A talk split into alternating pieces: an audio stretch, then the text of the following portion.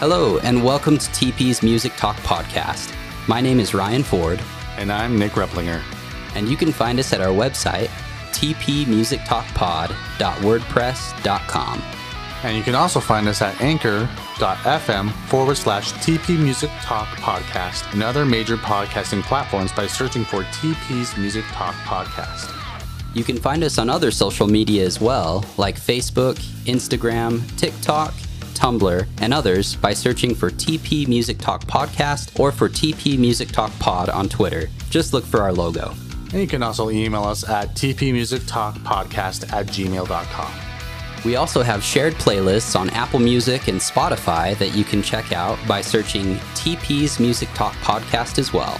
And don't forget to click the link in the description and leave us a voice message on Anchor. And feel free to leave us a message or a review anywhere you're listening.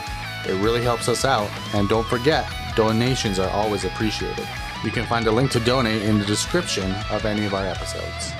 No part of our show can be reproduced without permission or written consent. Hey Ryan, what are you doing this weekend? Yeah, man, I'm hanging out with McKay. We're going to take a look at his latest engravings and talk about giveaways for I Engrave stuff. Oh, yeah, that's awesome, especially about those giveaways. And you know, I was on the internet the other day and I saw these ads for these other engraving services, and man, their prices are expensive. Yeah, man. A lot of those other engraving companies will charge you up the wazoo for things. But I've noticed that McKay's company, they have items that are priced very reasonably, making it affordable, especially this year, to get a personalized and really impactful gift. Get your parents something that is heartfelt with your signature, or you can even do a letter in your own handwriting on something.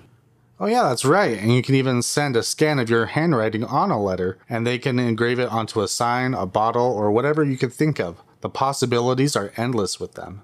Yeah, and right now, if you're in the checkout area, you can type in TP10 in all caps in the promo code box, and you'll get an extra 10% off. A gift from us. Go to iengravestuff.com today.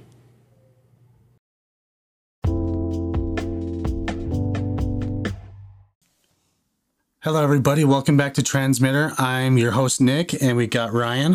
Hey guys. And today we are going to be doing a part two of our last episode, The Older Generation. We had Ryan's mom, um, Amy, come and visit with us. And today we have another special guest. We have my dad, Adam Replinger. Say hi, Daddy. Hi, Daddy. Yeah, you got to have those dad jokes, I guess.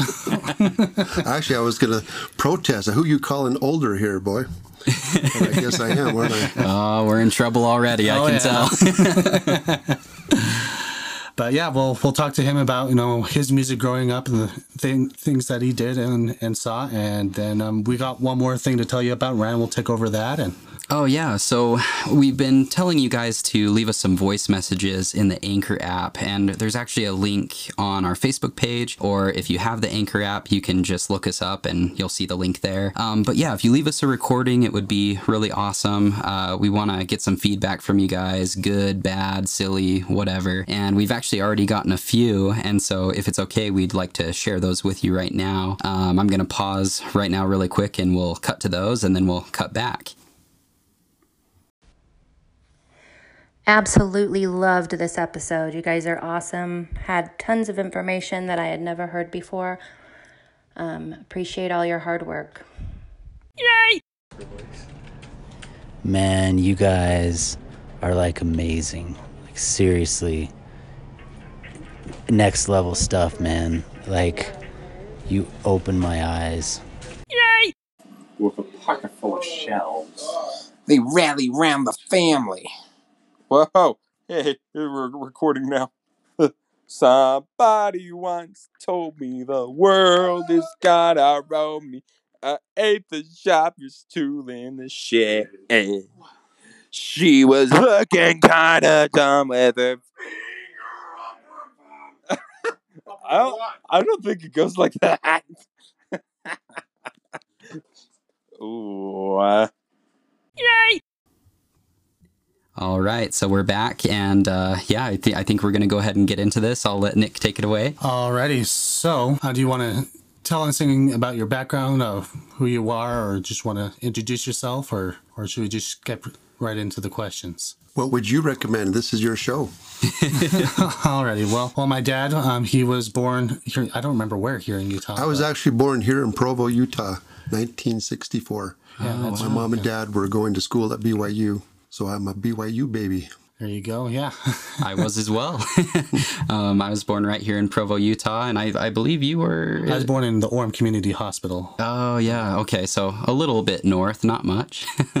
Yeah, and um, no, he spent a good majority of his life in Huntington Beach, California, and he told me about. Lived in quite a few yeah. places. Lived here in Provo, lived in San Diego, lived in uh, Denver, Colorado, back in San Diego again. Then we were in Peoria, Illinois. Oh, and yeah, from that's right, there, yeah. we went to Bogota, Colombia, down in South America. We were in Colombia for five years when I was a kid, from 70 to 75. And uh, then we came back to uh, Huntington Beach, California, which is where I lived from sixth grade until I graduated high school and then went into the U.S. Army shortly after that. wow. That so was in Germany for a while in the U.S. Army. That's where I met Nick's mom over there in Germany, and uh, the rest is history. Yeah, so so yeah, that's a little bit of a background on my dad, and and my dad has always been for me a big, you know, especially you know, when I was little, he was a big influence on the type of music I loved and to listen to and things like that, and so that's why we, th- I especially I thought it'd be great to have you on the show and and share that you know with our listeners.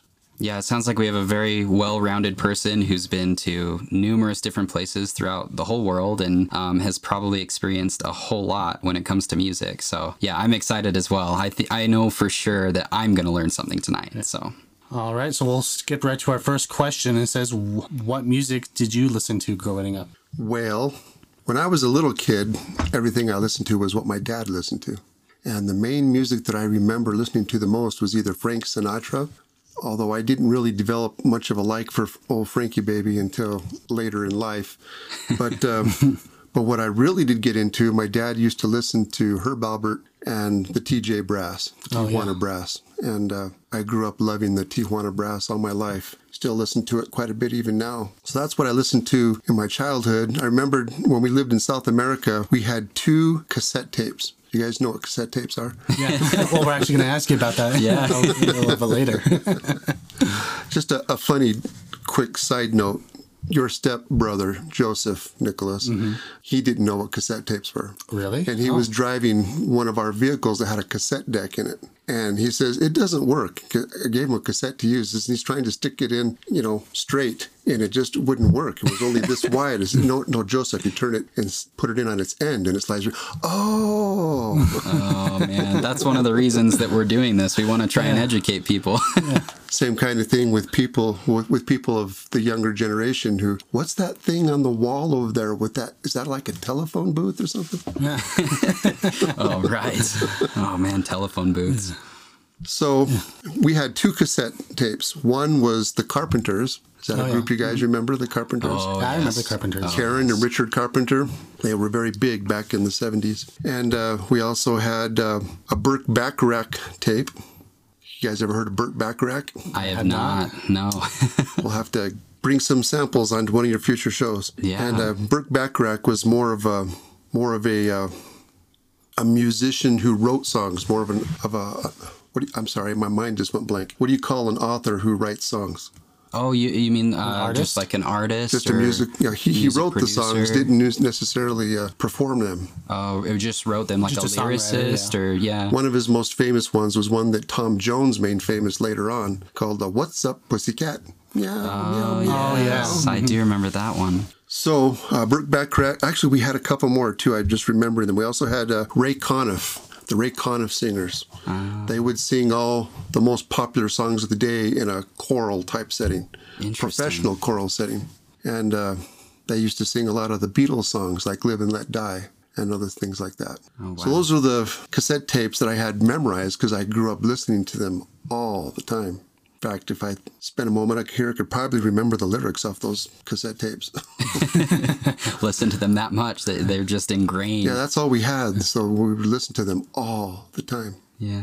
And, uh, you know, I guess the next question, and I think this will flow well what bands were you obsessed with growing up? Uh, Well, I didn't really start to get into bands much beyond Herb Alpert and the Tijuana Brass until I moved back to the States when I was uh, 11 years old. And I remember That was about the time that Saturday Night Fever. Do you guys remember hearing the, the movie Saturday Night Saturday Night Fever with John Travolta? Yes, think so. I've heard of it. That was a huge movie back in the 70s. And uh, I remember the first time I heard, I mean, that song was filled, that, that album, I mean, for that soundtrack, was filled with lots of disco songs. And that was all I really knew was disco back then. But there was one song that was called, uh, oh, what was it called? My mind just went blank. Something Inferno. Disco Inferno is what it was oh, called. Okay. And it had a very hard disco beat to it. I remember the first time I heard that, I thought, wow, this is what hard rock is, I guess. I had no clue. yeah. I was fresh back from South America after five years and didn't really know the music scene much. And then I discovered Boston.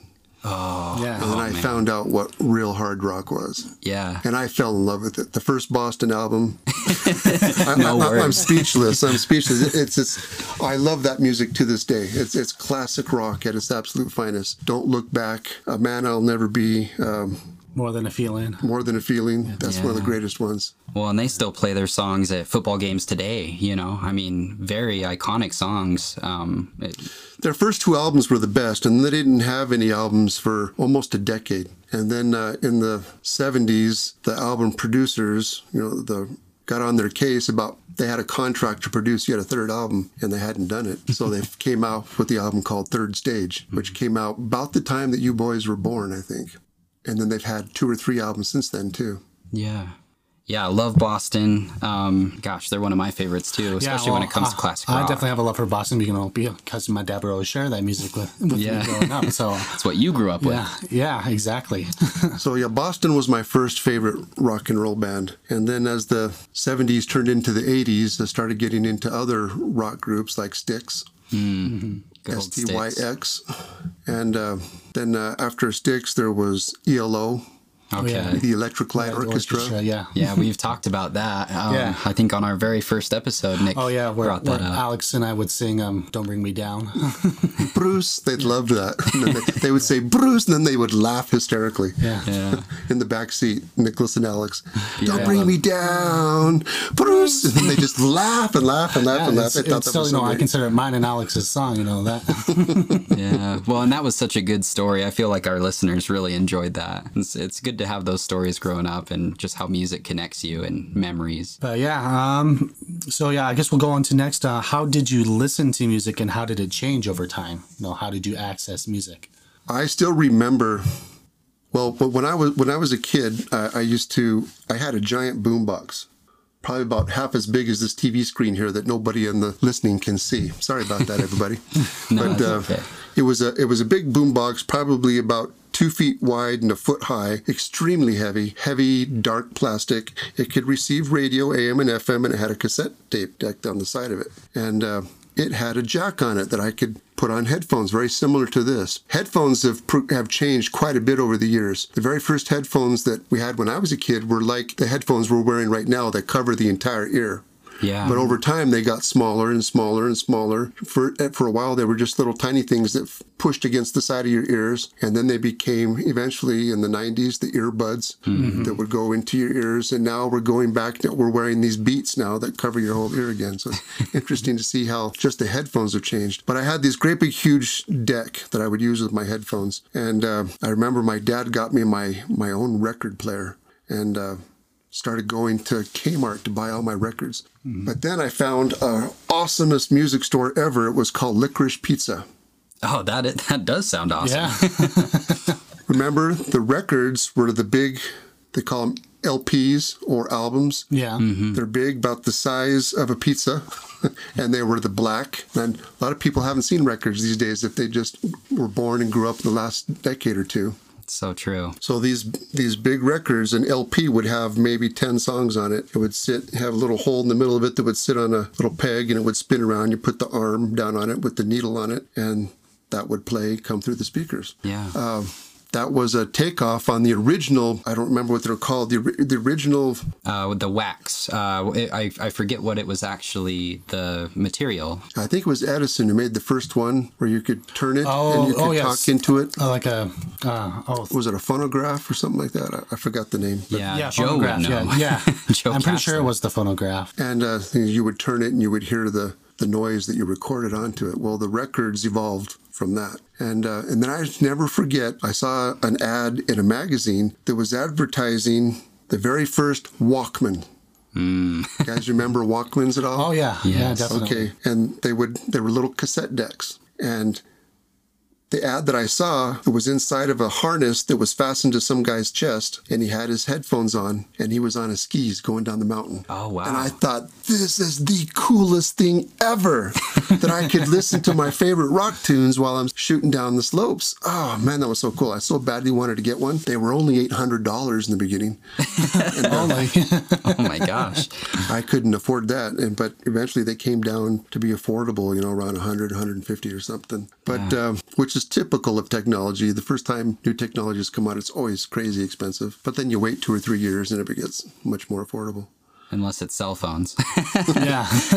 Cell phones are always expensive when they're new. I, I'm going to ask you another question here, but I, I did want to say really quick I love how you called uh, your boombox a deck. I feel like people don't use that term anymore. And, you know, back then, you, people would kind of take them around proudly, and they were these big black or, or sometimes like silver gray decks. And, and you would take them around, stick a cassette in, and Yeah, we carry it on your shoulder or just hanging out. like a Exactly. The original ones didn't have phone jacks in it to put headphones on, so guys would walk around in the ghettos or, or on the on the uh, the trains or the buses or whatever around downtown with these big decks on their shoulders, Rocking out, out. while they're walking down the road, irritating everybody around them.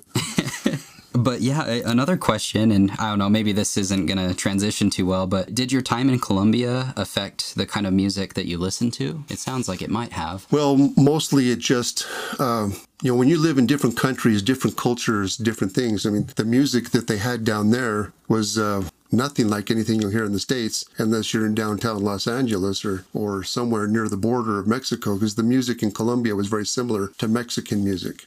And uh, uh, I call it Mexican country music, Yeah. or the, the music of the paisanos, the country people. yeah. But uh, so, not that it affected, except that it kept me late. I didn't really get into rock and roll until after it had been around for quite a few years. Yeah. Yeah. Because I was 11 and 12, 13 years old before I started finally getting into rock and roll. And then I was, what, maybe 16 when Huey Lewis and the News came out. Ah. And that's that's my dad's all-time favorite band. It is. Huey Lewis and the News are the only group that I love every single song they ever composed and produced. Every single one. And I think they have eight or nine albums. Every single song.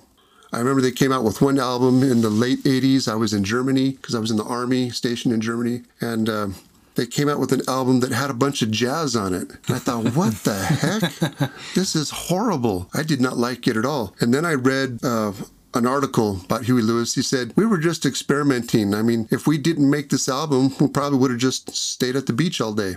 and I thought, okay, that's cool. That changed my attitude. And I listened to it again and again. And then I started, oh, wow, this is cool. Cool jazz music, too. Yeah, yeah. And I mean, I I think some of the best moments in music are times where artists experimented with music in different genres and different sounds that people hadn't heard before, and it's just grown into what music is today, I guess. So Yeah, and then also uh, for our next question, it kind of goes back on what you were talking about with music technology and how that all, all changed. You know, we want to talk about Ajax cassettes, mixtapes, single vinyl, CDs, and digital. And I do remember experiments eight with- track. Eight track.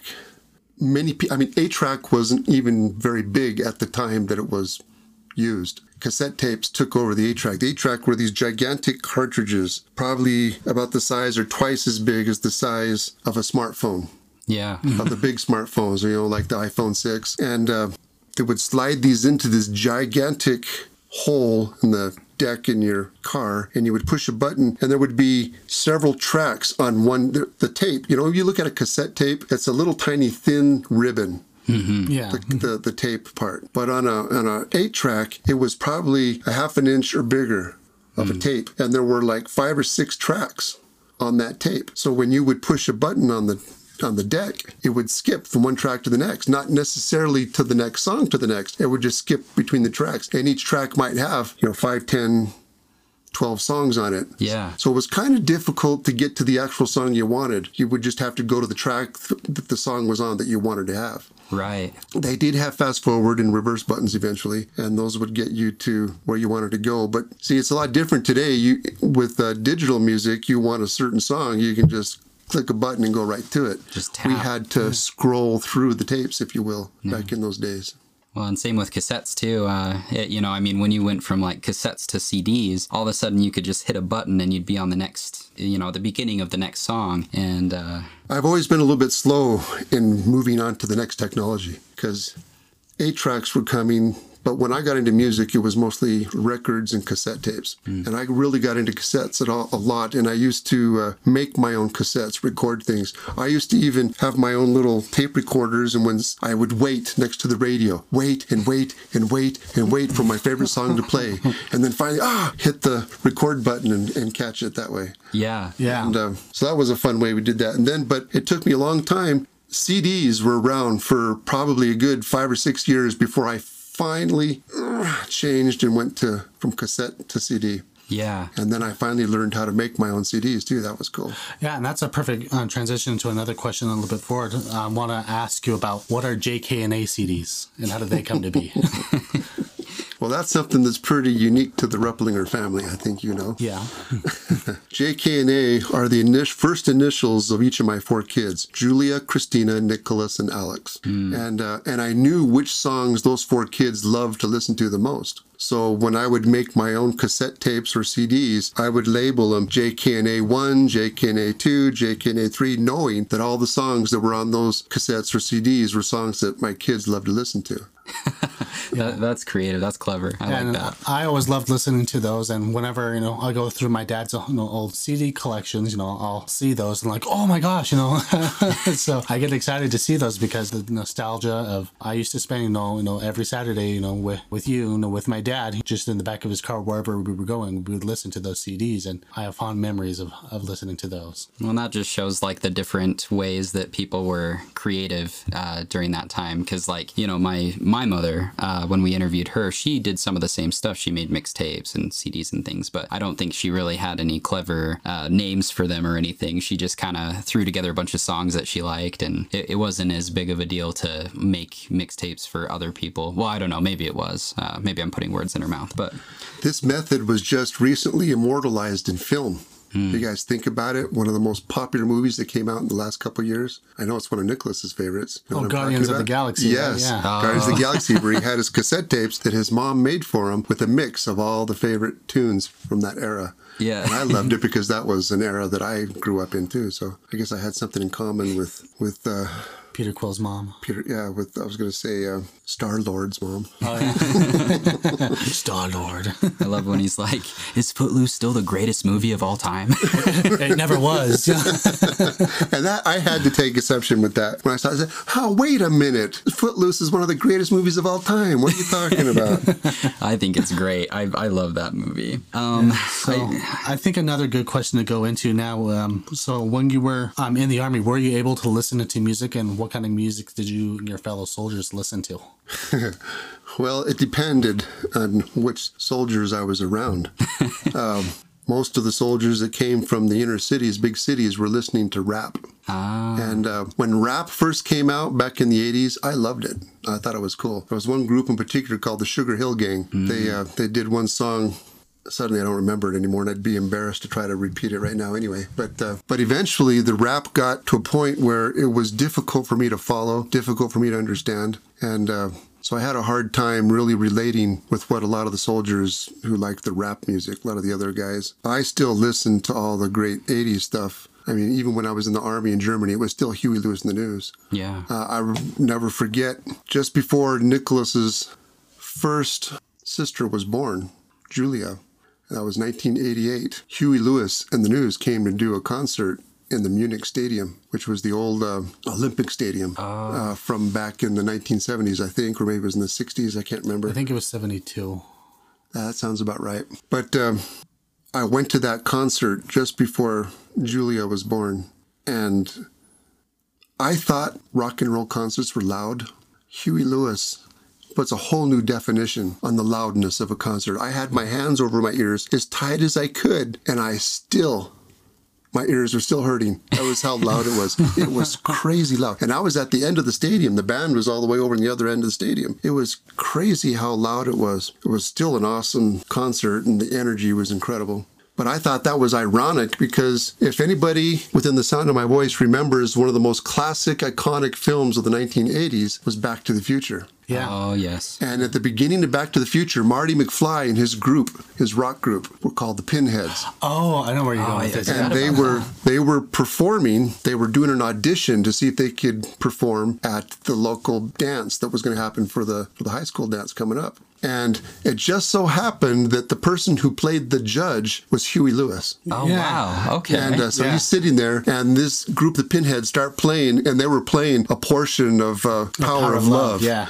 And uh, they were playing it really loud, and Huey Lewis is sitting there, and he looks to the other judges back and forth, and then he picks up the megaphone and says, I'm sorry, but you guys are just too darn loud. and I thought, that's the most ironic thing Oh ever, because Huey Lewis's concerts are anything but not loud. I mean, they were so loud. It just, it was funny. That's hilarious. I didn't even know that. Like, I. Yeah, I, I've, I've heard that story many times from, from my dad. So yeah, Now you'll have to go watch the movie. You get to see, oh, that's Huey Lewis, right? That's that's one new thing I've learned. Actually, I think I've learned several new things already. But and I guess it kind of makes sense that you know Huey Lewis has started to lose his hearing too. Yeah. oh, after all the the loud concerts and yeah, that I would recommend anybody who's in a rock band that you use earplugs when you're doing concerts. Yeah, Protect your ears. Doesn't have to be headphones, but you know the plugs that they get that you can put in your ears will help protect your eardrums. right, right. And uh, we kind of already had addressed this question, but I did want to ask you: um, Do you remember 45s or the? Yes, that was part of what I would always go to Licorice Pizza to buy. Ah, yeah, The 45s were the singles. There were just one song on each side. I collected over 200 of those when I was a teenager, and I still have them. Oh really? I didn't know that. you can you can go and you could back then you could go and buy a 45 for one dollar. It was cool. That was a lot of money back then. How would that be a dollar for? I yeah. mean, I, I guess they are a dollar on iTunes though. So Well, like a dollar thirty. Yeah, now they add a bunch of tax and everything, but and then so I, one question, and I really have no idea about this, but uh, it's on our list. It, it says, "Who are the Grand Land Singers?" Yeah. when I was uh, freshly out of high school, I was about 18, 19 years old, somewhere in there. I discovered a group at. Um, th- they were called the Grandland Singers. They were a group that was started in the 1960s, back when there was so much American sentiment, anti-American sentiment going around. It was in the era of the Vietnam War. There was lots of anti-American, pro-communism sentiment going around the country, and uh, and so the Grandland Singers were a red, white, and blue, all America. The theme of their shows was God, family, and country. And uh, I found out that they had their headquarters in in uh, Cerritos, California, which was about a 45 minute drive from where I lived in Huntington Beach. So I drove up there just to check them out because a friend of mine was in the group and uh, he said I should come try out. So uh, I drove up there, I tried out, and I made it into the group. And uh, oh wow! there were about uh, 30 of us that were in this group. And we were a choir type setting, but we also had dancers and a band. And uh, so we would practice every Thursday night up there in Cerritos. And then we would uh, go around the state of California to different places, to high schools or churches mostly, to do our performances. One time we went and performed at a prison. That was an interesting experience. and uh, and then every summer we would go on a tour around the country. And uh, the year that I was in it was uh, 1983, I believe. We took a tour through the southern states. We went to Kentucky and Louisiana and Georgia and, and Mississippi and and uh, went down into Florida. Came up through the Carolinas and uh, into uh, District of Columbia. I remember we performed uh, on the 4th of July in Washington, D.C. And we were supposed to be pre parade entertainment. We were supposed to go and do our show on the side of the road, right where the parade would start. The crowds were supposed to gather there, so we were supposed to entertain the crowds until the parade started. Well, they were supposed to have some electricity there for us, and they didn't. Oh. So we had no way to plug in our band. Oh, and, um, and then uh, we got out our risers. We had these risers we would set up. They were three levels high for the, the group would stand on them. But uh, it was so, I don't know if you've been back east, but it's very, there's a lot of um moisture, a lot of humidity back east. Oh yeah. And sometimes the ground will get very soft. We set up our risers, stood on them, and they sank down into the grass. Oh, really? And, uh, so we said, "To heck with this," and we and uh, we put everything away, and then we headed over to Lafayette Park, which is right in front of the the White House, and we were supposed to perform there. There was a group called the Pro Family uh, that had Pro Family American Family. I forget the actual name, but they had asked us to come and perform. They they had bid for and got use of Lafayette Park in front of the White House that year. Oh, wow. And uh, so we were going to be their main entertainment. And we set up our risers and we started to perform. And suddenly, well, we found out that there was another group called the Yippies, and they used to have their annual marijuana smokeout in the Lafayette Park every 4th of July. Oh, boy. And this year they lost the bid and they weren't happy about it.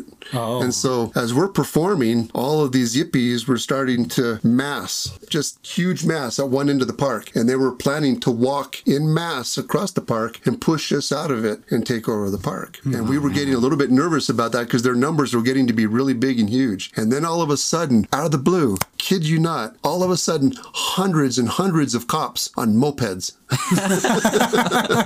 Oh my They all gosh. came zipping in there and they rode in a big circle around this crowd and they moved them away. Very perfect, effective crowd control. On and we went, mopeds. yeah, and we uh, and we went on with our performance. My picture ended up on the front page of the of the uh, uh, what was it? The Washington Times, I think it was. It was kind of cool.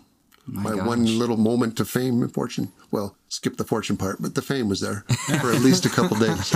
Well, and I was gonna say that's so cool that we're talking to someone who actually toured around the country. You know, like I that is pretty significant. I would say, even if it was, th- you know, back then years ago. I mean, Yeah, it's something I've always thought that was cool about about my dad, and something that I've I've always loved listening to his Grandland Singer stories. So he always will will, will tell me about them. I always enjoy listening to him. So, Yeah, I'm remembering some of the funny ones as you say that. well, do you want to share one real quick? or- Well, there was one time when uh, there was one guy in the group. His name was Sam Keel. Sam Keel actually lives nearby here in Springville. And uh, Sam, he had probably the best voice of any male singer I've ever heard in my life. Incredible male voice. Yeah. And uh, he was also extremely good looking. So every time we'd go perform somewhere, the girls would scream when Sam came out on the stage.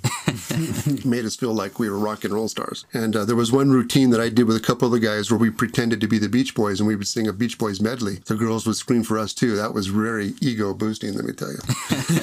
to be 17 years old, or no, no, 18, 19 years old out there on the stage and the girls are screaming as we sing some Beach Boys songs. It just, that does something for your ego as a guy, let me tell you. yeah, But um, anyway, Sam had one solo where he was singing New York, New York.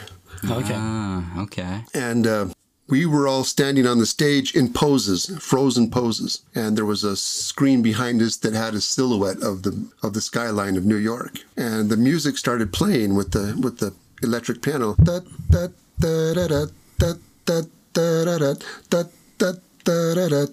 and Sam was supposed to be on the stage right then to start singing to start singing right at that very moment, but he missed his cue. Oh no. He wasn't there. He didn't come oh. out. The spotlight came on. No Sam. Spotlight went off. The piano intro started again. da, da, da, da, da. Again, the spotlight came on. No Sam. So we're all whispering for uh, for Francine, who was his understudy. Francine, go on. You got to do it. You got to step in yeah. for him. Wait, you got to So- save us. so Francine says, "Oh, okay." So she steps up and goes. The intro plays again. The spotlight comes on, and just as Francine starts to sing, Sam came running onto the stage. As fast as he could, saw what was happening, and ran off the other side as fast as he could. oh man. Turned out he had been in the changing room in, the wardrobe room practicing his part for that part, and he missed his cue. Oh man. There was another time when Francine, that same girl, was doing the part for Sam, and she was out on the front of the stage. And sometimes when you have the stage lights that are extremely bright in your eyes, you can't see anything out there in front of you. You mm-hmm. can't see the audience at all. And if you're not careful, you cannot see where the end of the stage is either. Oh, did you? I So see. Francine was out there dancing, singing New York, New York, and all of a sudden, boom, she disappeared. She fell off the end of the stage right down to the bottom. Oh no. Did she hurt herself? No, she didn't get hurt very bad, but scared her to death and Oh, yeah. shocked uh, everybody else, Yeah. including Sure, the audience. Oh man. When you're doing a live performance on stage, you can't put a break and said, "We'll be right back after these messages." That doesn't work. Yeah, yeah. you know what that reminds me of is uh, Dave Grohl uh, it, when he broke his leg. Oh yeah, I think I just broke my leg. Yeah.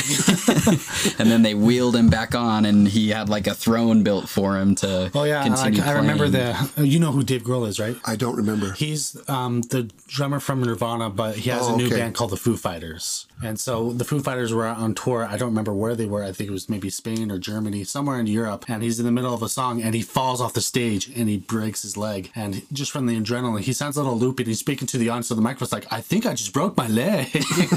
Yeah, we- and so they bro- they rushed him off to the hospital, and the band is thinking like, "Oh, I guess the tour is canceled." But then Dave Grohl comes back with a cast on, and he plays the rest of the show while uh, you know. Uh, what do you call those people? Um, oh, wait, well, the paramedics are yeah, there. paramedic just holds his his cast on a chair the entire time for another three to four hours, and then for the rest of the tour, because you know he's very rich from Nirvana. I mean, he made this big, huge, giant throne for him to, to sit on for the rest of the shows during the tour.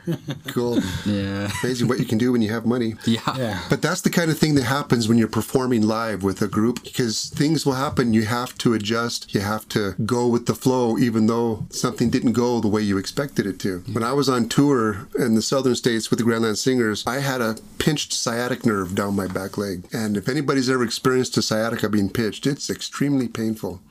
And there was one part of the show where I was dressed like Thomas Jefferson having a conversation with John Adams and um, and Paul Revere, and the, the group would sing different patriotic songs from that era, from the Revolutionary War era. Yeah, yeah. And uh, I was in so much pain I couldn't stand very well. So one of the other guys in the group reached through the curtain, held onto my belt so that I would stay so I would stay steady, Ah. and then I would just perform that way. And uh, so the audience had no clue. And I think there's lots of times when you have to just improvise and make the show go on. Oh gosh, we can relate to that. When we were doing our episode with uh, Jordan here recently for Private Schoolboys, a, a lot of our listeners probably won't even know this, but uh, we actually had our computer crash on us uh, Yeah. in the middle of the episode, and we had to kind of just go with the flow. And But thankfully, I was recording and everything, so yeah, yeah. Thankfully, Jordan was willing to, you know, do that as well. And um, another shout out to Jordan. I feel like I've been talking about him every episode. He must have had an impact on me. oh yeah, yeah, he's a talented musician. yeah. Um, but yeah, so we'll go on to our next question, and it just says, "Tell us about Huey Lewis and the News, Boston, Journey, Bon Jovi, and other bands that you listen to." So, Yeah, the iconic. Of course, we kind of already have, but maybe what what are some other bands that you listen to? Well, those are the greats. Yeah, Yeah. so Everything else pales in comparison. I'm trying to think of what are some of the other groups that I got into later later on. Nothing's coming to mind right now. So how about going to your next question? already. Well, Yeah. well, did you follow the evolution of music through the '70s into the '80s and '90s, and what did you think about it? Well, I had a hard time with uh, going from classic rock and roll to what they called new wave in the late 80s. But looking back on it, I love it now. Well, in uh, w- with New Wave, it's it's funny that keeps getting brought up on our show, and I feel like Nick and I are not very schooled in New Wave, so we definitely need to do some research on that. But maybe you could tell us a little bit about it, and you know what what is New Wave music? it was just a different style of rock and roll. I mean, like Huey Lewis said, everything is rock and roll. Yeah, the heart of rock and roll keeps beating no matter what. Basically, it was just a, a change in the style. I mean, you had groups like, um, doggone it, I hate it when I'm on the spot and I can't remember a name. Oh, you're fine.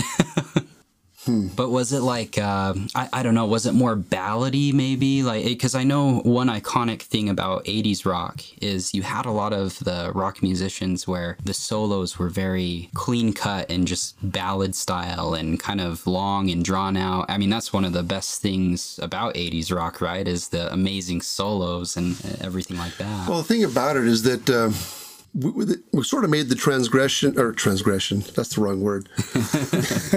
it was the right word for those of us who were really purists on, on uh, classic rock. And then we started having the punk rock, and the punk rock mo- morphed into the, the new wave music. And um, that was difficult for those of us who were the, the purists. yeah. And uh, but when I look at, back on it, the beat, the comfortable drum beat of all music from the 80s, it didn't matter if it was punk rock or hard rock or heavy metal or new wave or or classic rock. The beat is so comfortable, Yeah. and uh, and so looking back on it, I can't even distinguish the differences anymore. To me, it's just this was the 80s rock, and Yeah. I loved the 80s. Like this was just good music, a good, yeah, good time period. Let's see, another question we've got. Uh, what did you think about other genres, uh, you know, other than rock growing up and, you know, it, that were around, uh, well, when you were around our age? Um, and I know you kind of talked about hip hop a little bit or rap, but is there anything else that kind of sticks out to you? Well, not really styles per se. Most of my life, I can't really say that I like one type of music more than another because I really just like songs. And there were some songs that would be considered country that I really liked. And there were some songs that were considered easy listening that I really liked. There were some songs that were considered heavy metal that I really liked, and some that were just classic rock, and some that were disco. And uh, some that uh, were new wave or you know, some that were punk. Uh, it really didn't. I really didn't get into the styles of the song. I just loved these songs themselves. Yeah. That's why all these different groups are out there. I would like one or two songs from all those groups, but there was only one group, Huey Lewis and the News, that I liked. liked everything they did. Yeah. And it's, it's funny you say that because um, that's another line that I'm drawing between you and when we interviewed uh, my mother because she kind of said the same thing. She's like, there wasn't really a whole lot of, um, you know, this genre or this style or anything back then. It was just, did you like the song or did you not? It's, you know, And back then, if you heard a song on the radio you really liked, you ran down to Licorice Pizza and bought the 45. right. Yeah. And then you'd listen to it over and over and over again until you wore it out. So yeah, that's that's kind of cool that like you know it, it sounds like back then it was more about the music, whereas now there's people that are trying to analyze every little thing and stick it into certain corners, and you know I mean that's something Kind of like pitting genres against each other. Right, right, and I mean, it's it's kind of funny because that's what Nick and I do on this show a lot is talk about the different styles and the different genres. But Well, you, I think it's not necessarily that all of us were like that back then, because you're going to find people that were into the genres back then too. Yeah. I mean, we used to uh, joke about, you know, there was one radio station, KMET. All they played was hard rock, and uh, and then there was another station that would play lots of disco, and we would joke about how there's no way you would have a disco song on KMET. It's just not happened. That would be like, you know, trying to. Uh, I can't think of a good analogy, but so there are people that were into genres back then. I just happen to not be one of them. yeah. apparently, neither was your mother. Yeah, well, and, and I think that that says something, though. I mean, you know, maybe I, I'm sure there was a lot of uh, metalheads and different uh, people that were into just a specific genre or were very diverse and knew all about all these different genres. But I mean, overall, I, it just seems like it was a lot more about the music back then compared to now. Yeah. And so our next question, um, I remember once, you know, I was with the Coxes, you know, with Aunt Carrie, and she was telling me how a lot of the music that she loves to listen to was influenced by you and all the rock songs, you know, that you would listen to. So our next question is, you know, how was sharing music with others, with family and friends, and how do you think you've influenced family and friends with your music and things like that? Well, I think a lot of it has to do with the same way that you grew up loving all my music. It's just what you heard and what you liked. It wasn't like I tried to have an influence on my sister Carrie in the music, just that I would play my 45s or my LPs and she would hear them and she would like them too. I mean, when she and Gary, her, you know, your uncle Gary got married, one of their song that they danced to at their wedding reception was Boston. Oh, really? Which, which, which song? It was, um, I should know better than to mention a song without remembering the name. huh? More than a feeling? no. it wasn't that. It was on Third Stage album. I'll remember it in a minute here. Yeah. Well, I, another question that we had, and maybe this kind of goes back to what we were talking about, where it was more about the music. Do, do you think that rock music is dead in this day and age? And what do you think about modern music on the radio today, uh, whether it be pop or rock? Or, I don't know because I hardly listen to the radio anymore. Yeah, don't. It, yeah, I listen to uh, to my. I still well CDs is starting to be old fashioned now. yeah. that's so true. It's it's a weird time. and uh, and so a lot of people will have their music on uh, USB, you know, data sticks. I usually will just make the songs that I want that I got off of Amazon.com. Yeah. Put them all together and uh, on a CD or on a data stick and listen to it that way. Yeah, just kind of collect your fave. Uh, Oftentimes I'll and- just go to YouTube and uh, type in the song I want, just listen to that. When I'm done, and turn it off. Yeah, Because because it- digital streaming. Yeah. Um, and, and I mean, what would you say? Like, I don't know. When you look back at like '80s rock and the rock and roll you grew up with, would you say that rock music today is dead or in decline? Or No, it's just a different style. Every once in a while, songs that are really cool come out now. Imagine Dragons is that one of the groups from your era? Is that a group Oh yeah, definitely. They came out like oh, when I was on my on my mission, so around 2012, 13, 14. yeah, yeah, very. I, I mean, they're so popular even now. They got some great songs. Yeah. I don't remember what they are right off the bat, but if I heard them, I would know them. And uh, so things just continue for me the same way they did back in the 80s. Just that when you're a teenager, music is such a huge part of your life. And while it continues to be important to me now, it doesn't preoccupy me like it did when I was young. you know. Yeah. Well, and uh, you know, when you look back at the music that Nick and I grew up with, which um, you know, some people might say, unfortunately, it was new metal. um, you know, I still remember rocking to all those songs in high school. I mean, not that we're very much older than that now, but yeah, I definitely can relate to what you're saying when you say that it preoccupied more of your mind back then, hearing those songs for the first time and uh, enjoying them. Yeah, and so um, yeah, and you mentioned that you know, that you go onto YouTube and look up songs from more recent bands. Are there any you know modern or recent bands or artists that you really like that you listen to a lot today? Or There's a, a band that's been around, I think they've been around since the 90s, I'm not sure, but I've only recently discovered them called Hootie and the Blowfish. You guys know Hootie and the Blowfish? I think so. It sounds very familiar. No, I thought they I've were never- a popular band from this time. No, oh wait, I, I know I've heard it. There's a the TV show How I Met Your Mother. The, there's an episode where they go to a concert or something. I think that's where it sounds familiar. Oh, interesting. Yeah, I've I've honestly never heard of these guys. I'm I, I wouldn't be surprised if they're super popular and I haven't heard of them because Their most popular song right now is called Hold On.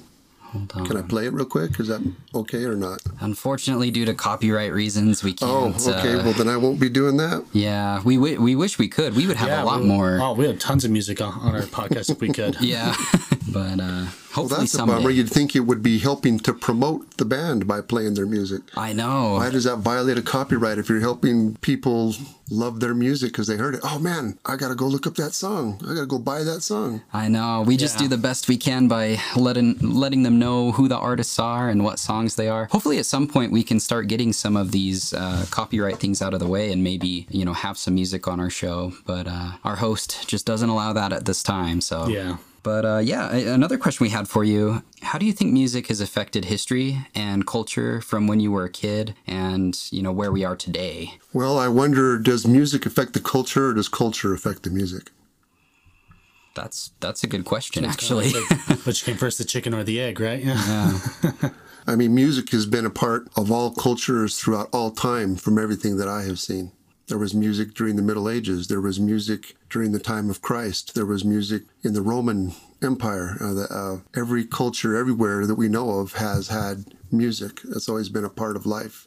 So as music evolves over time, music was a lot more mild before the 60s. That's when rock and roll started to really take actually harder rock and roll that was a little more rebellious, you know, like with the Beatles. Uh, there was rock and roll in the 50s too, but it's not quite the same as the rock and roll of the 60s, nor is that the same as the rock and roll of the 70s or the 80s or the 90s. Every decade seems to have a different style of music that catches on as the most popular. Yeah. And uh, some things perpetuate and go on. Like I believe rap music started back in the 80s and it's really big now. Yeah. They say that in a lot of the inner cities, the kids would rather uh, be rappers or pro basketball players than anything else. You know? yeah. Yeah. And uh, so rap continues even to this day to be very big in certain circles. So it has an influence on certain parts of populations, but not necessarily everybody as a whole. Yeah. I still listen to Herb Alpert and the Tijuana Brass, and most people would rather have Root Canal than listen to them.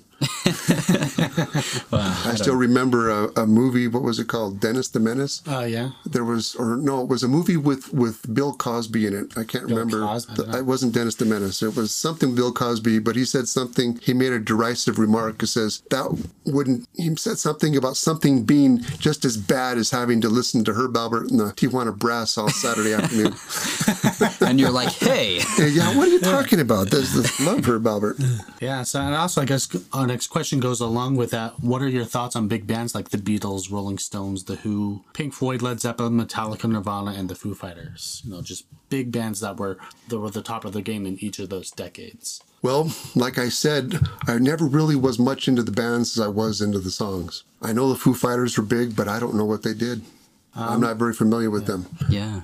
But the others you mentioned, you know, the Stones, the Beatles. I mean, the Beatles influenced an entire generation of music. That's Uh, crazy. Whether they meant to or not, they did. Yeah. so popular, so uh, groundbreaking. There was a lot of good that came out of that and a lot of not so good things that came out of that. A lot of the music has negative effects on people and cultures too. And uh, so you have to be aware of those things and, and, and be careful. I figure if the music you listen to makes you feel good and makes you want to do good things to make other people's lives be better, then you got a good thing going on. But if your music makes you want to shut down and, and shun other people and withdraw or to be harmful and do not such good things to other people, then it's probably not such a good thing to be listening to.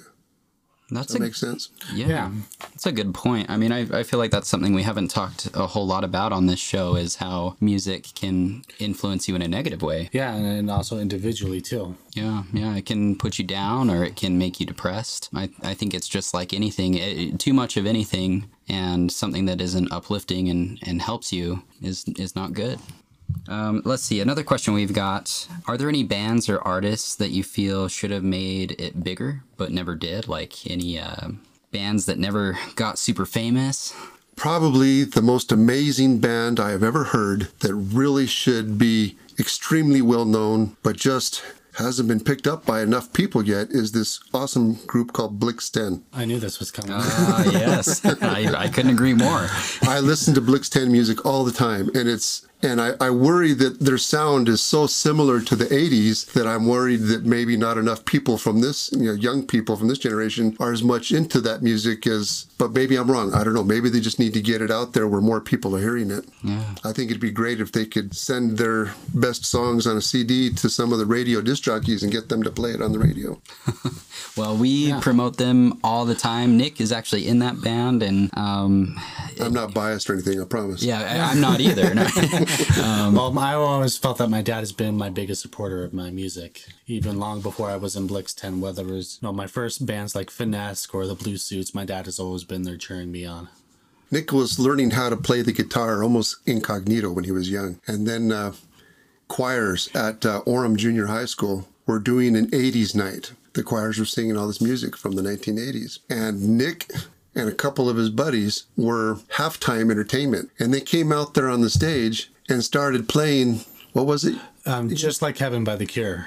Just like Heaven by the Cure. I mean, that's about as 80s as it gets. yeah. and he played that song so incredibly masterfully. I just, my jaw hit the ground. I thought, dang, my son can rock out, man. I had no idea. and I've been a huge fan watching him progress even more so ever since then. I mean, I knew he was learning how to play the guitar, I just didn't know how good he really was. Yeah. Well, and I take it for granted sometimes uh, when I think about Nick because growing up, he was so into the guitar, and it, that's just always been something that I associate with him. And so when I go to these concerts, these and and speaking of which, to plug Blix Ten again, they have a concert coming up later on in March. Um, Yeah, March 25th at oh not it's not called that anymore. It's called the Rise Studios. It's here in Orem. Um, I don't remember. I think it's seven o'clock. I don't think the time is set yet, but yeah, but, March 25th. yeah, keep up on their Facebook page, and we'll probably post about it too on our page. But For those of you who don't know, Blix 10 is spelled B L I X, then the number 10. Yep. and um, but yeah, it, Nick is just very talented, and I forget that sometimes when I go to these concerts because he's playing so well that, I, and I've known him for so long that I almost just like take it for granted. And you know, now that you've said that, it just makes me think of you know how talented a musician he really is. And hmm. i mean that's one of the reasons i am so honored to have him as a co-host on this show. And you know he really adds so much to it. Sometimes his performances are so good that you wonder, is he really playing that or is there just a track tape running behind the scenes? Hey, oh, that's my secret. But um, yeah, let's see. What else have we got? Um, So, what's maybe your favorite concert that you've ever been to? Although I'm pretty sure that might be the Huey Lewis concert. or- Huey Lewis is the only concert I've ever been to. Oh, so the- the next part was. your I had an favorite opportunity to go to Boston once, and I got sick, and I couldn't go. oh no. Boston came here to Orem. Really? And your your aunt Shauna was going to take me, and I got sick. I couldn't go. And uh, uh, so they're the only I've seen Huey Lewis in concert three times. I saw them at Magic Mountain in California. Do you guys know what Magic Mountain is? Isn't that a theme park? It's a big theme park, even more awesomer than Disneyland, if, you, if that's possible. Oh wow. If, if what you want is fast roller coasters, yeah, Magic Mountain's the place. How have I never heard about this? It's part of the Six Flags network. Have you heard of Six Flags? oh yes. Yeah, this is Six Flags Magic Mountain. Wow. Located outside Los Angeles. Anyway, Huey Lewis came to do a concert there. That's the first time I saw them. I was in my uh, senior year of high school, and a bunch of us went up there to go to Magic Mountain one weekend, and uh, they were in concert, so we went and saw them and totally fell in love. And then, uh, then I saw them in Munich, like I was talking about earlier. And then here in uh, Provo, Utah, they do the Stadium of Fire every 4th of July. And one year they had Huey Lewis and the News come to be the main entertainment there. And that was just absolutely awesome. Huey Lewis and the News is from San Francisco. That's where they originated from. And at this particular time, two of the greatest quarterbacks of all time from BYU, Ty Detmer and Steve Young, were both quarterbacks for the San Francisco 49ers. And they were the greatest quarterbacks pretty much from BYU ever. So they came out, Huey Lewis came out on the stage to do his performance, and he brought Ty Detmer and, and uh, Steve Young out there to sing with him. The crowd went nuts. Absolutely went nuts. that was so much fun. Um, and, and let's see, we've got a few more questions here. Are there any movie or TV soundtracks that you like to listen to? Are, are you into like soundtracks at all? Or I am, but most of the soundtracks I like are from uh, movies that have done old songs. yeah, You know, like um, Guardians of the Galaxy. Great, great example. They've got So a lot good. of classic music in there from when I was growing up. The uh, the movie Remember the Titans. oh yes, there's some great. Yeah. They, music. they, they played a lot of the music that was really popular in the 70s, in the early 70s. And that that's awesome stuff. So, yeah, there's a lot of movies out there that uh, if their music is good, then I like the movie even better. yeah. Yeah. Well, I, and Guardians of the Galaxy, I'm so glad you said that one because I think everybody remembers the music from that movie. well, that's just what makes it half of so of it so memorable. Yeah. Do you guys remember the, the movie called uh, Sky High? Yes. Yeah. That was all 80s new wave music. Ah, okay. And that definitely had a vibe to it. Yeah. Yeah, it's got a different, little bit different style than the classic rock, but still amazing and awesome. Yeah. If, if any of you guys out there haven't seen those movies, by the way, you should definitely check them out. Um, There's a um, an animated movie that was called Oliver and Company. Don't remember if you guys Oh remember yeah, that. yeah, Yeah. I remember. And Oliver and Company had quite a few songs from uh, Billy Joel, who was big in the uh, 80s, and from Huey Lewis. yeah. Yeah, because like the opening song is Huey Lewis singing. uh, I think it's called "Once Upon a Time in New York City." Oh, that's right. Yes. And, And then, of course, Back to the Future. That's Yeah. got all Huey Lewis through it, too. yeah, for sure. And that's such a Power of Love is what the first hit that Huey Lewis got to the number one on the charts. Yeah, such an iconic show. We bring up that show so much on our podcast. Oh, It's, yeah. you know, but it, it just has so many iconic uh, '80s themes and '80s songs in it. So Yeah. And so this next part, um, you know, my, my dad, he always has these things, uh, he'll, he'll repeat them over and over to me, and I always enjoy listening to them. And I'm going to ask my dad to do one of these for us because there is a song at the end of it. Yeah. I don't know if he suspects what song I'm going to, what bit I'm going to ask him to do. I'm actually going to do, um, to do a Woha Buck. I never did see a Mormon until I turned 18 years old. You want me to tell that story? I think it would be fun. I mean, it's just something that I always know, listen to you do, and it's one of my favorite things. I never did see a Mormon till I was 18 years old. Ma and Pa was hard shell Southern Baptists. Fine people. we frowned on singing. We abominated dancing. And the fiddle. The fiddle, sir, is the tool of the devil. That's right. I heard Pa say so many times. tool of the devil. I'm getting a little sideways in my story here. There come to our house one day two men in black suits and stovepipe hats. Said they was ministers of the gospel. But they didn't fool Pa none. He said they was Mormons. And he tried to scare 'em with a shotgun. But they wouldn't scare. Next thing I knew, I was sneaking into town to hear them Mormons preach. And oh, such preaching I never heard before, while it was truth and power and the Holy Scriptures explained. My pa says, Any boy of mine try to join that heathen church, and I'll thrash him till his hide won't hold shocks. Yes, pa, I says. My hide ain't held shucks since that very day. well, I was hardly dry of the baptism water when we got the call to go west, and my, didn't we work at it. Driving those ox teams, pulling the wagons, through the sand and the bog holes, up the hill and back down again, sun up to sundown. I tell you, I was young. I fared better than most, but I tell you, by the end of the day, I was tuckered. Plum tuckered. I remember one night I just barely dragged my aching bones into bed when I heard this terrible screeching sound. Screech! And there it was again. Screech! Sounded like a wagon wheel gone dry. Screech! No, by Jing, it was a fiddle, tool of the devil, right here in the camp of the saints. I hurried from my tent to find President Young, and when I rounded the wagon box, I heard big Brigham Young's voice boom out of the crowd. He said, That's an old sectarian falsehood. There is no fiddling in hell. now everybody gather around the fiddle and the banjo, and everybody dance. Dance? Dance? It didn't seem right. What's more, I was too tired to stand up. Well, I've always been one to try to do what the prophet says, so I dragged my weary bones into that body, a circle, and tried to learn how to dance. Let me tell you, the church is true. Why, we reared back with the best of them and sing, Whoa, ha, buck. Do I need to sing Woha Buck now? I'll leave that up to you if you want to, but yeah. Too bad I don't have a banjo here.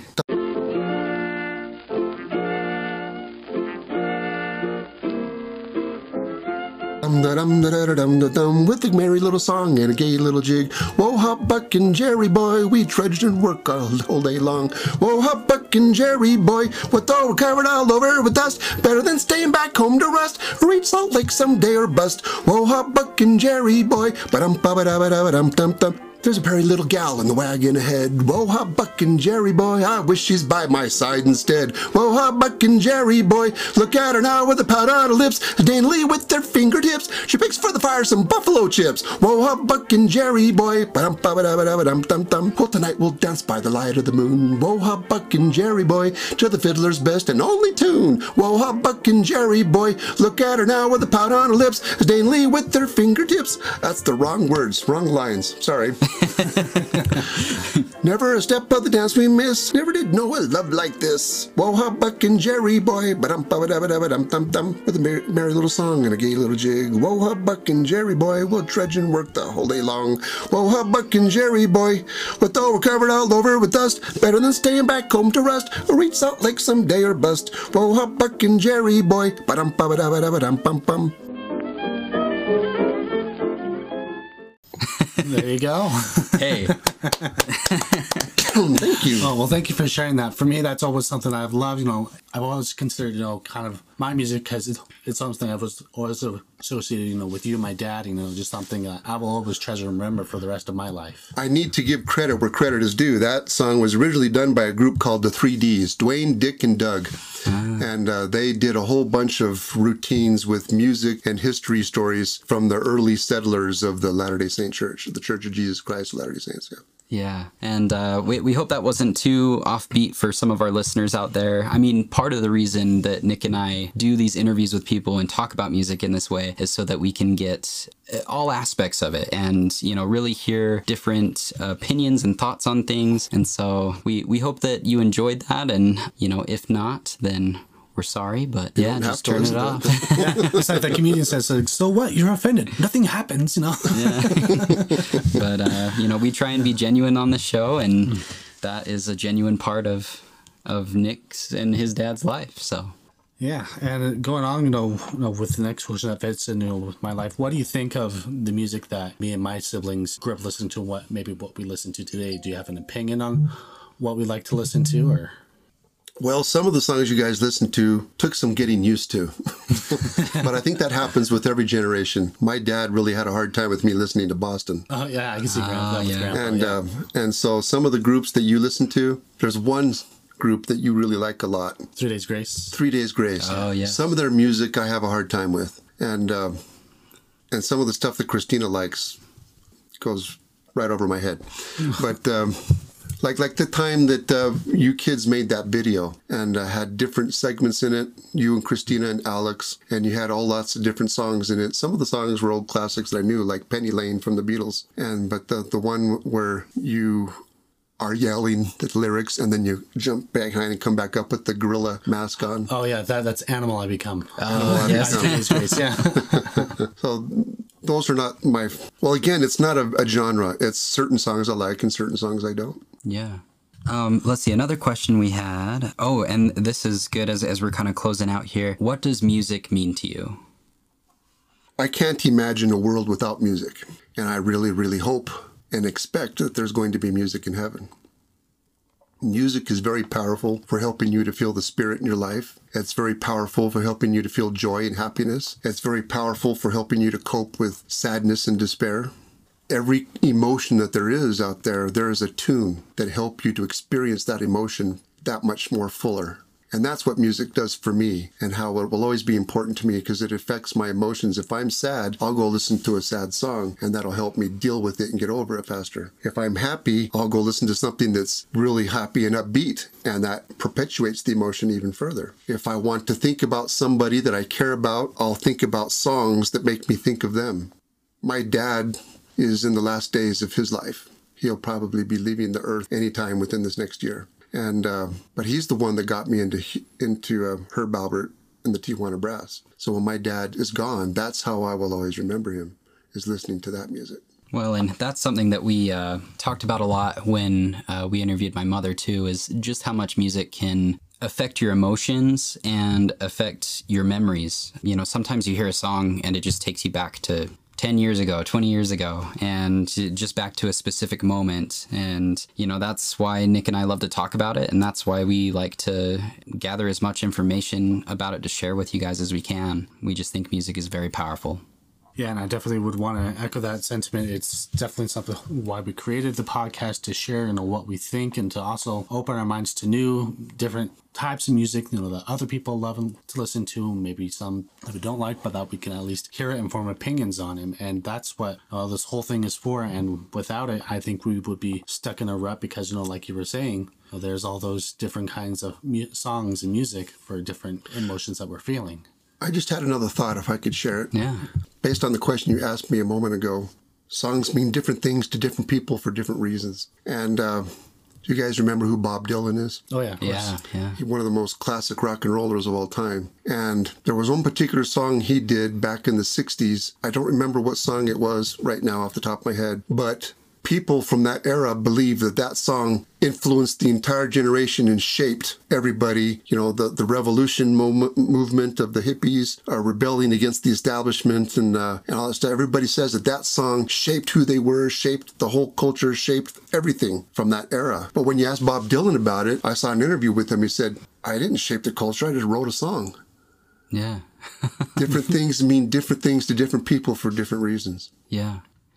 And another thing I wanted to add, and you know, a big reason that we've been doing these interviews with, uh, you know, our parents is I think that a lot can be learned from you know listening to your elders and listening to uh, you know i mean the music that we love today it's here because of all the music that, That came before it. yeah. that came before it and, and what our parents and grandparents grew up with and uh, you know that's why we wanted to do this and why we think it's so crucial to future episodes that we're going to do because we're going to continue to talk about music history and yeah we're so grateful that you could come on the show today Thanks for asking me, guys. This is really fun. Yeah, and so um oh I forgot to mention to you before we did this, we always like to end our episodes where if we have a guest, um where they can pick a lyric from any song that they want and they get to read them whether they it's one that they just really like or they feel applies to the episode where they just pick any lyric from a song that they love and they share it with the audience.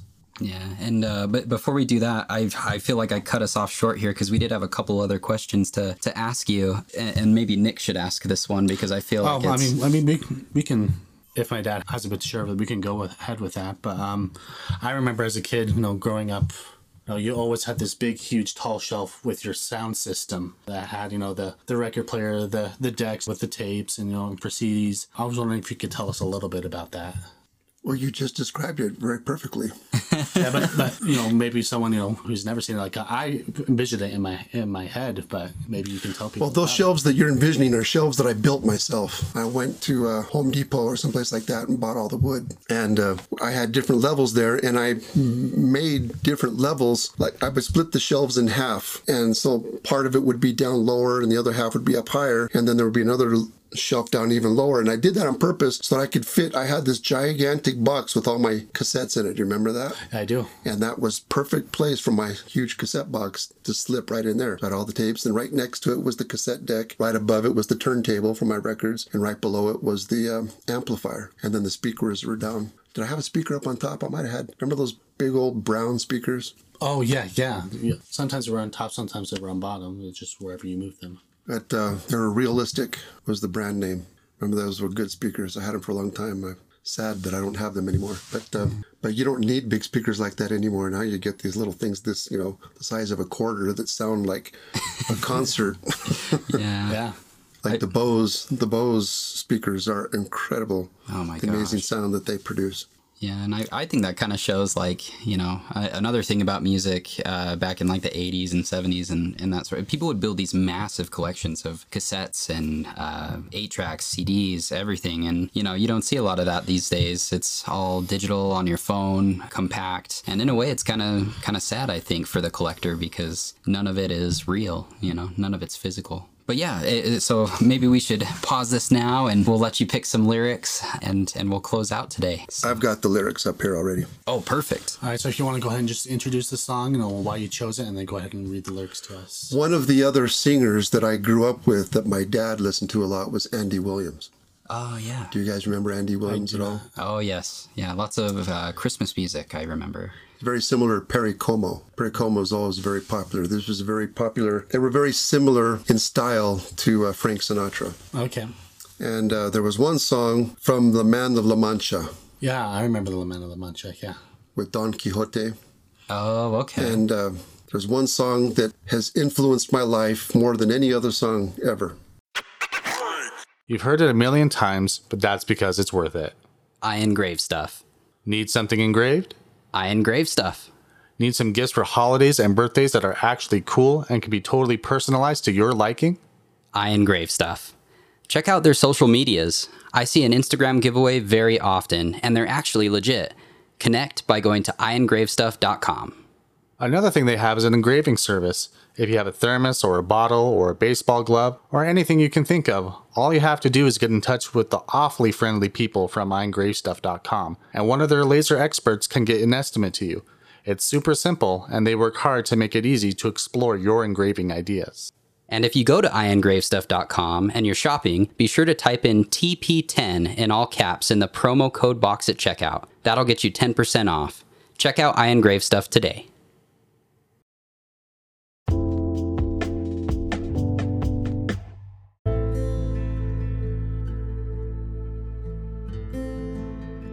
And uh, so the lyrics from that are what mean so much to me. It says, to dream the impossible dream, to fight the unbeatable foe, to bear with unbearable sorrow, to run where the brave dare not go, to right the unrightable wrong, to love pure and chaste from afar, to try when your arms are too weary, to reach the unreachable star.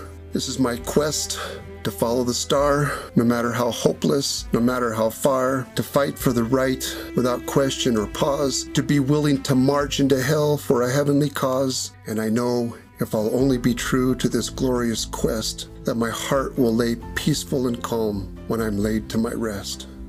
And the world will be better for this. That one man, scorned and covered with scars, still strove with his last ounce of courage to fight the unbeatable foe, to reach the unreachable star. To me, this is a song that moves me greatly emotionally because it's a description of never quitting, never giving up. No matter how hard things get, you never quit. You just keep moving forward. And I've had a lot of difficult situations in my life, Nicholas knows about, things that I won't bore the audience with hearing right now, but there have been times when I've been tempted to just, uh, just give up. It's just too hard. Just crawl under a rock and forget about everything. But this song, the lyrics from this song, have oftentimes been what keeps me going when things get too hard, and everything does. This life is designed deliberately that way to be hard. If it wasn't hard, it wouldn't be worthwhile. You know what they say if something is easy, then you have to wonder how worthwhile is it really? But all the things that we appreciate most in life are the things that we had to work the hardest to get. So when people want free this or free that or free whatever, how much are they really going to appreciate it? If they have to work hard for it, work hard for their education, work hard for their money, work hard for their relationships, work hard for their music, work hard for everything that matters to them, you appreciate it and it means so much more to you. And this song, the lyrics are the embodiment of that for me. So I thank you for letting me share that. Well, thank you for sharing it. I I feel like that was that was really beautiful, and I think it had a great message. And yeah, we're gonna keep moving forward and keep working hard. Yeah, uh, and I know exactly what song you're talking about. I hear the melody in my head, and it's one that I love to, and I know that you know my mom loves to listen to as well. And uh, you know, it's it's definitely one that I haven't thought about in a long time, but it is a very thought provoking and motivational song. And I thank you for sharing that with us. And we're so happy that we can have you on the show. Again, this is my dad, Adam Replinger. And um, yeah, this was him and his experience with music growing up, what he likes, and what he saw. And we thank you for coming on the show with us. Thanks, guys. Peace out, Trout. hey, thanks for listening, guys. We'll see you next time.